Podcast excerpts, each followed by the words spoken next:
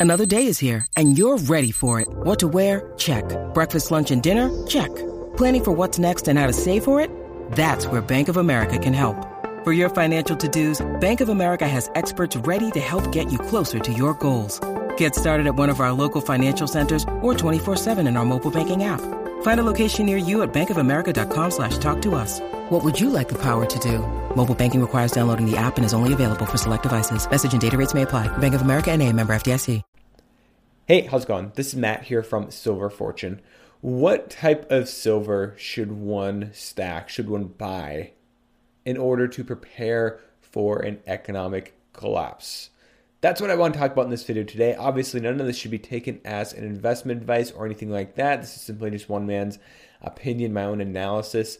Uh, also, you know, something important to understand in regards to this, you know, economic collapse, whatever that means. I mean, that can take a, a lot of different shapes and forms. If it gets so bad that we're talking not just a, an economic collapse, but like, you know, a Mad Max or, or what some other people would consider a SHTF scenario, silver and gold, that's not necessarily where you want to be in terms of survival. Now, there's something they said for silver and gold in uh, helping you you store or preserve that wealth for for yourself or for your family through this type of a period right? However long it takes, a year, five years, 10 years, etc. And, and again, that can take a lot of different shapes and forms. But I've always kind of held to the philosophy that the worse a situation is in terms of these SHTF scenarios, that's kind of the term that gets thrown around, the worse it is, the less silver and gold will be worth for a longer period of time.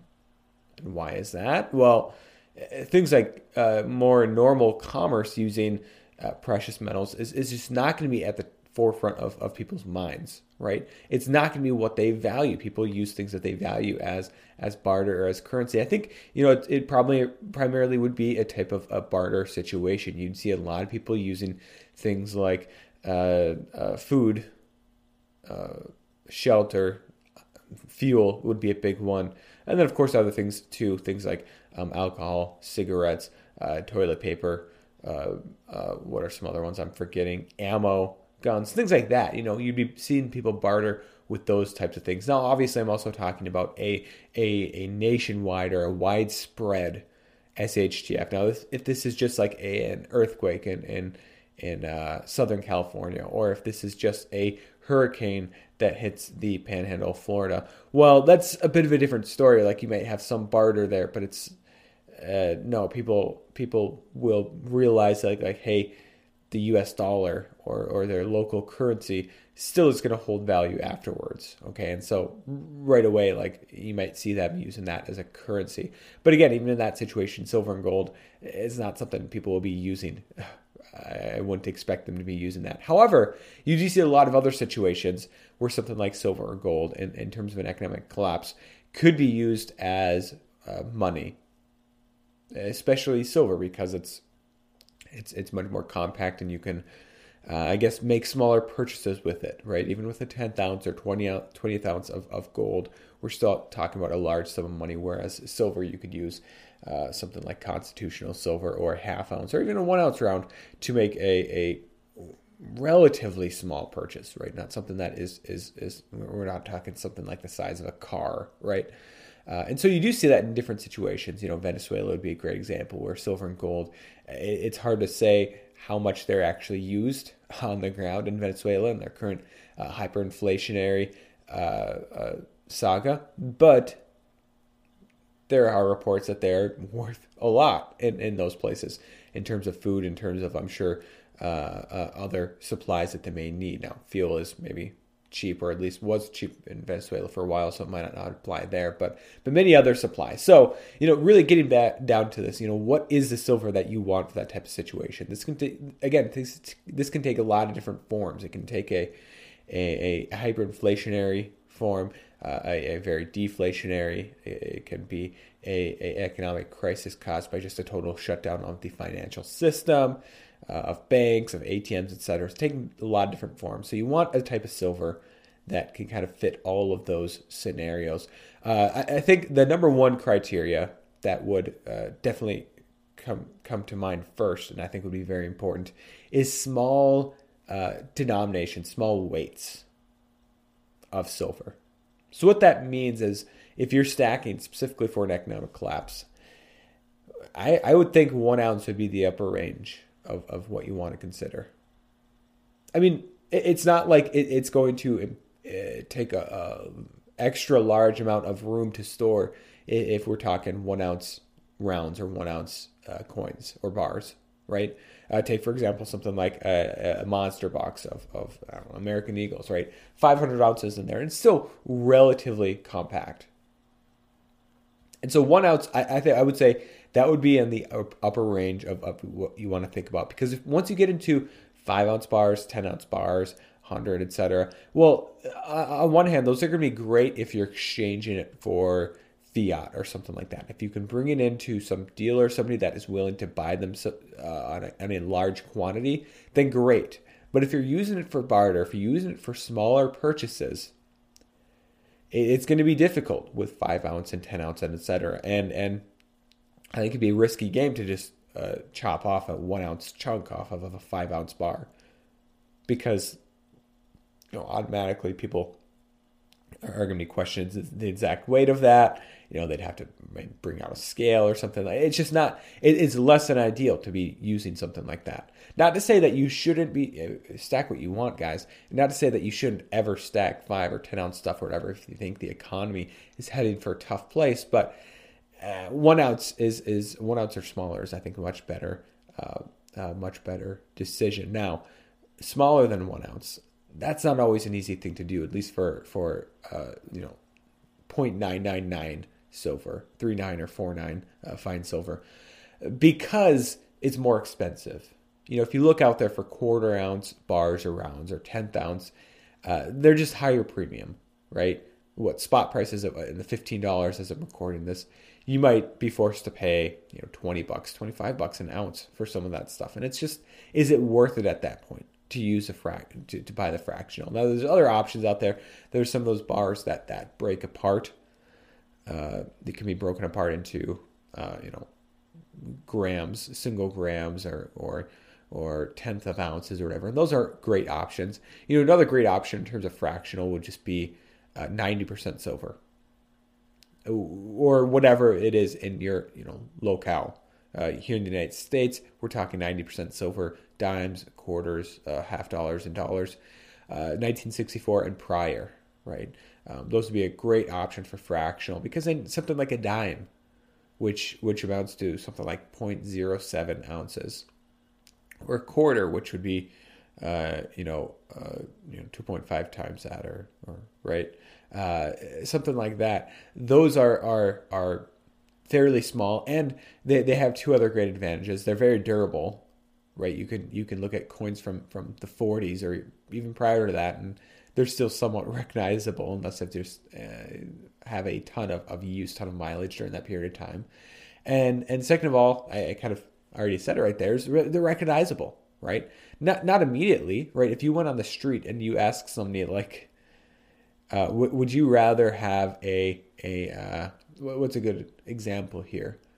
Uh, a 1905 um, nickel, right? I, I, don't know when they made nickels when they started. Let's say 1905 nickel or a 1964 dime, and they'd probably say, "Oh, I'll, I'll pick the nickel." I mean, it's older, not realizing like, hey, maybe the dime, even if it is you know five cents more face value, might be worth a lot more because it's actually made of silver. People just don't realize that silver coins were a thing. They don't know the dates or anything like that. But, you know, if we're in a situation where things are bad enough where, where silver and gold can be used for commerce, I think people would learn that one way or another, right?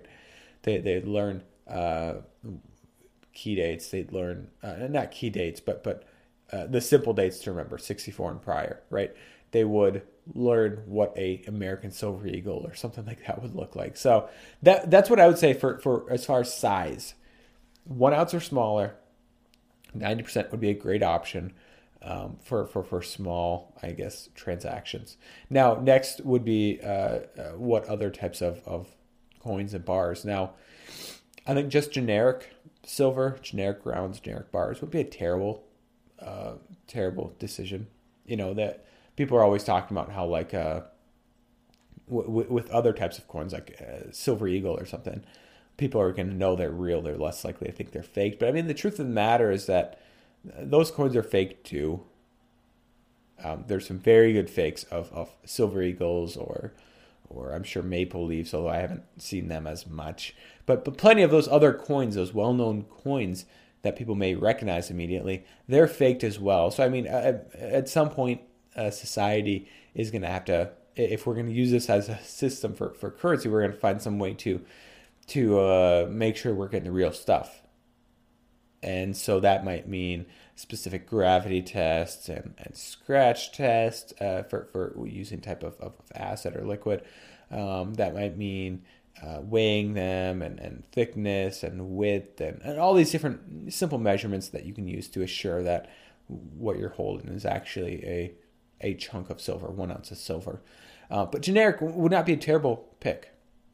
Uh, but beyond that, in terms of, of coins, uh, the, the number one that I would choose would be American Silver Eagle, especially here in the United States. Even in even in Canada, I think American Silver Eagle would still carry quite a bit of value. Now, if we are talking Canada, if we're talking close to the border, even um, Maple Leafs, I think would be fine as well.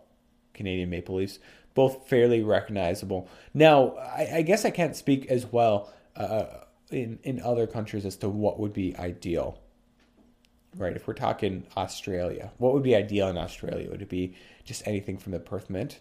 Or would it just be something like a Canadian Maple Leaf or American Silver Eagle, right? If we're talking Eastern Europe, what would be ideal? Would it be uh, some some old um, currency that some old coins that used to be in circulation, similar to you know U.S. ninety percent silver from from some old European countries, or again, would it be something extremely recognizable like the, the Silver Eagle or or or would they have some of their own? You know, I, I don't know. I'm not too confident that something like Ukraine, the, the, the number one pick would be something like the the uh, what is it, the Arch, Archangel Michael, their their silver coins that they mint, or for, or for Armenia that the number one would be the Noah's Ark. Like maybe, but I, don't think that they have quite the same history or, or notoriety. Now, another I should mention in a lot of European countries, another great option I think would be the Austrian Philharmonic, very well known country, uh, very well known coin in many different countries over there, um, as well as other ones, you know, like the the Britannia uh, for for the UK. Those would be another great options. But uh, I, I, guess a coin that's specific to your locale, but also things like the American Silver Eagle. Um, those are going to be relatively well known around the world.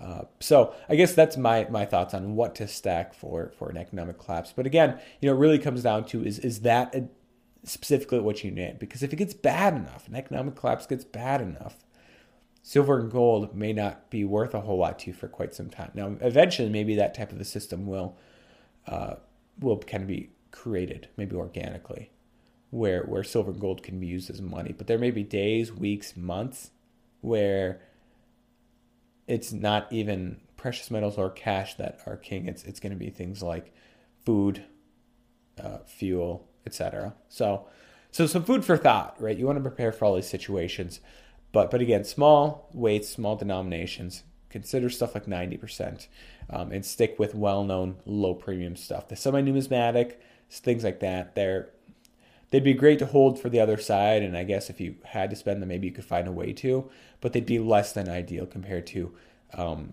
something much more well known or just lower premium because the, the value with lower premium is you can get more ounces now. So that's my thoughts on it. What are your thoughts on this? What what type of silver would be ideal for you in terms of an economic collapse? Let me know down below in the comment section. As always, thank you guys from the bottom of my heart for watching this video, listening to this podcast, and God bless.